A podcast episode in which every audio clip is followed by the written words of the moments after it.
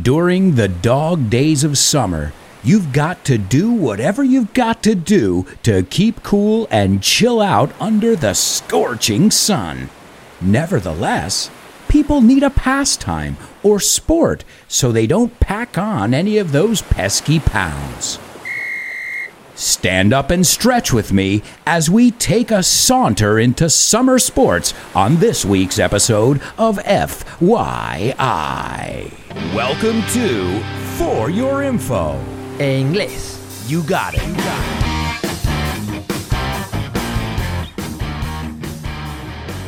Hello, hello, hello, and welcome to this, another exciting edition of FYI. And I can't believe it, but this is the second to last episode of our second season. So I couldn't have done it without you. It has been an amazing two seasons so far, and I'm really excited about the third season coming up in September. So, that said, if you haven't listened to previous episodes, now would be a great time. You have almost 60 episodes, and if you're patrons, you have 120. That's right, because you have access to bonus audio as well. So you've got tons of content to keep you busy for the next month.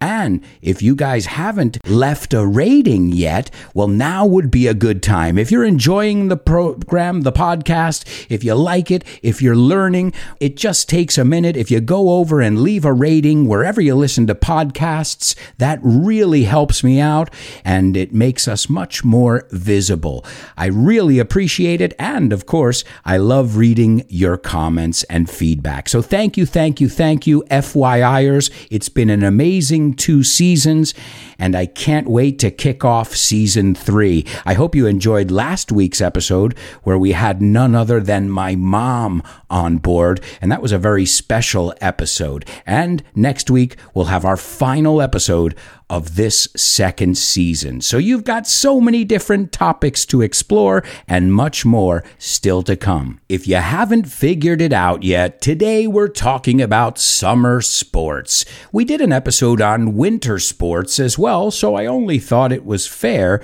for us to do one dedicated to summer sports. And especially because when this podcast comes out, this episode, it'll be smack dab in the middle of the summer. And smack dab in the middle is en todo el meollo, as you would say in Spanish. In the intro, I said the during the dog days of summer. During es durante, evidentemente. The dog days of summer. ¿Y qué es esto de dog days? What is this? Well, dog days of summer are the hottest days of summer. Then I said, You've got to do whatever you got to do. Hay que hacer lo que uno tiene que hacer to keep cool and to keep cool is refrescarse, to not overheat, to not get dehydrated, which is another thing that can happen in this scorching summer heat. And there was another word we use, scorching, abrasador. You can also say sofocante, scorching. It's a word that we often associate with the summer, scorching. Also with the, the sun. It was a scorcher. Eso es una forma de decir que fue un día muy caluroso. And everybody needs to keep cool and chill out. As I said before, chill out to relax and keep cool because it's hot out there. Let's be honest. We love summer, but it is a scorcher, at least where I am right now recording this podcast. Do you want to know something? I'll be honest with you. I literally have beads of sweat dripping down my forehead. And beads of sweat son gotas de sudor, and my forehead is mi frente.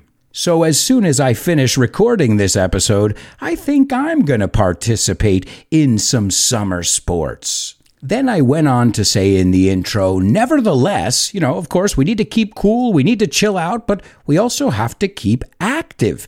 So we need a pastime or a sport. And when I say to keep active, I don't just mean our bodies, I mean our minds too. And I guess that's one of the reasons you guys are working on your English. So, mind, body, and spirit. Yeah, there's a time to chill out, but we don't want to turn into a complete vegetable in the summer either. Well, I guess you could turn into a complete vegetable, but then, as I said, you're going to pack on those pesky pounds. Ooh, there's that alliteration again. To pack on pounds es poner eh, kilos. We say libras, evidentemente.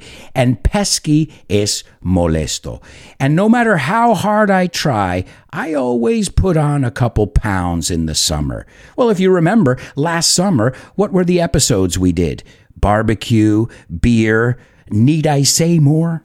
Then you guys heard me blow a whistle, soplar el silbido, el pito, hice un silbido, and I said, stand up and stretch with me. A lot of S's there. Stand up and stretch. Ponte de pie y estírate conmigo as we take a saunter into summer sports. And what is a saunter? Well, a saunter is como un paseíto right? Uh, pasear, una caminata. And that's exactly what we're going to do on this episode. So let's stretch because, well, we don't want to have sore muscles afterwards. And if you remember from our gym episode, to have sore muscles is estar con agujetas. Or you could simply say to be sore. I'm going to give you guys a little disclaimer at the beginning of this episode. I'm not too sporty. Yeah, I'm not what you would call the athletic type. And many of you guys know I like sports. I like playing sports. I like doing activity, but I'm not the sporty type. No matter how hard I try, I've been more of a beach bum. And a beach bum es literalmente un vagabundo de playa. Alguien que está tirado en la playa todo el día. A beach bum. Yeah, well, that's because I feel like life is a beach. ¿Conocéis esta expresión? Life is a beach means la vida es un sueño. Not to be confused with life is a B I T C H, which means la vida es muy difícil. So make sure you don't pronounce those words the same because those two expressions mean the exact opposite. But some are sporty. I know many people who are sporty. I see people running up and down the beach and the mountain, and I'm actually quite envious. I wish I had that will, esa voluntad, or as we call it, willpower. And if you remember in our gyms episode, I told you that I never really got into going to the gym. One of the things I love about doing sports or doing exercise is nature fresh air, the great outdoors. So, this is probably my favorite time of the year to be active if I'm going to be active. And something tells me I'm not alone. So, we're going to go over some of the most common summer sports and some of the vocabulary around these sports. And in the bonus part of today's show, we're going to look at some water sports. We'll also look at some really cool expressions that you can use for sport and in the summer. And all of that is in the bonus part of the show. Remember, every week there's a bonus episode for patrons. So, if you guys are interested in getting bonus audio to accompany each episode, and PDFs and classes with me on a weekly and monthly basis. It's all happening over at patreon.com. Just go to patreon.com slash Alberto Alonso and find out about our amazing community. And that said, I'd love to send a shout out to all my patrons. Thank you so much for being the most rockin' students in the world. And a special shout out to all my super duper students Javier, Francisco, Tony, Roberto, Jose Maria, Mila, Alex, Patricio, Edgar, and Loles. And don't forget about my interstellar students Carmen, Diego, Pilar, and Diana. If you want more information or if you want a free sample, contact me or just go over to patreon.com slash Alberto Alonso and take a look around. We'd love for you to join our curious community and learn so much more than just English. Now, one of my favorite things to do in the summer is hiking, senderismo. To take a hike es ir a hacer un paseo de senderismo, but it also means vete a freír aspáragos. So if you tell somebody take a hike, you're telling them either vete a dar una caminata por un sendero o vete a freír aspáragos. It'll all be in the tone. But I got to say, hiking is one of my favorite ones because, well, you're getting that fresh air, you're using your legs, your arms, your core, and when you get to the top, usually there's an amazing reward. And that reward is a bird's eye view of wherever you are. A bird's eye view is un visto, una vista de pájaro, I think you say in Spanish. So, like when I hiked in the Alpujarras in the south of Spain, I remember, okay, I was tired, but when we finally got to the top, it was worth it. It was so rewarding, tan gratificante, just to look at the, you know, the people below and how the, the trees looked like little fake trees. It's, it's just an amazing way to see the world, to get some exercise and to get some inspiration as well. So there's hiking and walking in general. You don't have to go hiking on a trail, you can just walk along the beach. Uh, they say that speed walking is one of the healthiest things you can do. This trend, it's actually a new craze. It's been popular for many years, but I've been reading a lot about speed walking lately. So these are things that almost anybody can do. You don't need much equipment to do these walking, hiking. Okay, you might need a car to get to the national park or whatever place you're going to be hiking at. I, I think you don't need too much. Maybe some hiking boots and that's about it. Maybe a jacket, that's it, and you're ready to go. As we'll see in some of these activities, well, it requires quite a hefty investment. Uh, just think about how expensive a surfboard is or surf lessons. So, some of these sports, as you'll see, you can do for peanuts, uh, muy poco dinero. And others, well, they'll require uh, an investment, at least if you want to get into it full time, which is another thing people do when they start doing a new activity or they take up, el verbo compuesto, they take up a new activity or sport. Well, one of the first things that they do is they rent. And I think that's a great idea. Hay que alquilar. When I first went snowboarding, which is obviously a winter sport, but I'm using this as an example, I said, I'm not going to buy a snowboard until I know that this is something that I really want to do because $500 for a piece of wood, I don't know your budget, guys, but for me, that's an investment. Es una inversión. That's got to last a long time. So that's good that you have schools and renting options so you can try a lot of different things and see which ones work for you. Another one that you can do for pretty cheap. I mean, the only thing you need is a bathing suit. Unless you're on a nude beach, una playa nudista, then you don't even need a bathing suit. And I'm talking about swimming okay, granted, you need a pool, you need a lake, you need an ocean, you need a body of water. But once you've got that, the swimming part is pretty easy. No sweat in the literal sense and in the figurative sense. No sweat es que no sudas, pero también no sweat es sin problemas. Todo bien. Now, I have to say, I'm not an expert swimmer, though. I love swimming. I enjoy swimming. I've been swimming since I was a little kid. But I, I looked it up. I had to look it up because I couldn't remember all the different strokes. And the strokes are the different ways that you move when you're swimming. So the five major swimming strokes are backstroke, breaststroke, then you have one that's very challenging, and that's the butterfly. Have you seen that one?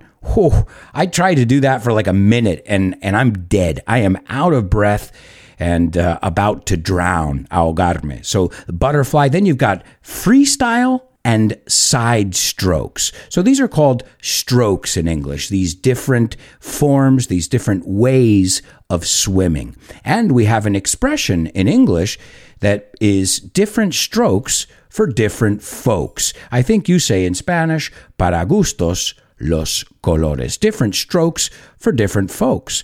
And strokes aren't only used in swimming. No, no, they also use strokes in golf. People talk about how's your stroke. Uh, your golf stroke is how you swing the golf club. Do I strike you guys as a golfer? ¿Te parezco un uno que, que juega al golf? No, I, I don't have the look. Well, that's you got to think about that. Golf, aside from being a sport, a very popular sport, uh, it's got its own look. There's there's you know a special signature to this sport. Uh, 18 holes, we call them the same, agujeros. But my favorite kind of golf is mini golf. Are you guys with me on that? I mean, okay, 18 holes that could be a long day chasing a ball around. But mini golf? I love mini golf. Some of my earliest memories are playing mini golf. Oh, another golf that I like as well. I guess I like the the less structured golf, the the less involved golf, and that's a, a driving range. I don't know how you call this in Spanish, but a driving range is where you go and you hit golf balls. You whack them really, really hard and really, really far. And you know what? That was a really good way to vent. I remember doing it when I was in college before a big exam. A friend said to me, "Do you want to go to a driving range and we'll we'll hit some golf balls?" And I said, "Well, I don't really like golf." He goes, "No, no, no, man. Trust me. This will be great right before our big exam." So we went. We went early in the morning. We went to a driving range and we started whacking. I got a bucket of golf balls, and you want to know something? I aced the exam ace como as. Y la palabra ace es aprobarlo fácilmente. And also ace comes from tennis, which we're going to look at in just a moment. But I have to be honest, I've never played real golf, like 18 holes at a golf club. And that's an interesting word. Un club de golf is a golf club, pero también el palo se llama a golf club. So remember this sentence there are lots of clubs at golf clubs. okay, it's a bad joke, but if it helps you remember it, great. But one thing that golf has been accused of, though, is being elitist. Golf is not a sport that is accessible to everyone. And well, firstly, you need a lot of space. You need grass. You need a lot of people to maintain that. You need water. So it's a lot more expensive than, let's say, hiking or swimming, which all you need is a mountain or a body of water. So some people complain that this is a sport that, you know, people who live in underprivileged areas, well, they don't really get to enjoy it. As I said, I'm not a big fan but I love going to the driving range. And anytime you offer me a game of mini golf, I am in. And a great expression that we have that comes from golf is it's par for the course. And it's par for the course literally means that it comes with the territory. So if you're learning English, you're going to make mistakes. Obviously, you're learning. It's par for the course. And as I said, that brings us over to tennis. We just looked at the word ace, which comes from tennis. Do you guys play tennis? You want to play doubles? The good thing about tennis, or one of the many good things about tennis, is that you can play tennis all year round, todo el año. You can play tennis in spring, you can play it in the summer, you can play it in the winter, and you can play it in the fall. It doesn't matter. But I imagine playing tennis in the summer is better because, well, you're working on your tan, right? You know, trabajando ese bronceado, so you look good. And obviously, there are many, many sports that have come from tennis, such as paddle tennis, which is very, very popular now in Spain. You've got ping pong. I mean, who doesn't like a good game of ping pong? Well, I consider it like a, a mini tennis, almost a harder tennis. Because have you seen, like, if you get some really good ping pong players, you can't keep your eye on the ball. So they're all related in some way. They both use two different courts. Uh, court is cancha. In fact, we can get another expression from there. The ball is in your court. El balón o la pelota está en tu tejado, which comes from tennis. And the expression I gave you before, to ace a test, is to do something easily. Well, what happens when you hit an ace in tennis? It goes in and the other person can't even hit it. So you got that point easily. It makes sense. And if a person is an ace, es un as, es un crack, como decís vosotros en español. So tennis, the ever popular sport of tennis. Yeah, you need courts, you need rackets, but I think it's accessible to almost everybody. And all you need is a racket, as I said before. The word racket, though, is a very funny word because racket also means noise. So, a good way to remember these two, ya sabes la palabra raqueta, the tennis players were making a racket when they threw their rackets for example. It's a good way to remember it because you already know the word racket. Oh, and a racket is also an illegal business. See? Three words for the price of one. One of my favorites is volleyball, but not just any volleyball. I'm talking about beach volleyball, sand volleyball. Another one where you're working on your tan. And one of the greatest things about playing beach volleyball is when you take a break, you can literally go into the water, you know, cool down a little bit, and you're back and you're refreshed and you're ready for the second inning. No, inning is baseball. ¿Cómo se diría? Ooh, you can tell I haven't played beach volleyball in a long time. And a popular word that we can learn from volleyball is to spike the ball, which I think you say is hacer un remate. You spike the ball. And obviously, the word volley, ¿te suena una palabra en, en español? A volea? Aha! So they were volleying the ball means estaban pasándolo a volea. It all makes sense when you start to think about it. Another classic one is the frisbee. How could we talk about summer sports without talking about frisbee? And I know what you're thinking. Alberto, tossing a frisbee back and forth is a sport? Well, it depends. If the other person makes you run, I know some people who I have to tell them, I'm over here, not over there. so it can be a sport. Absolutely.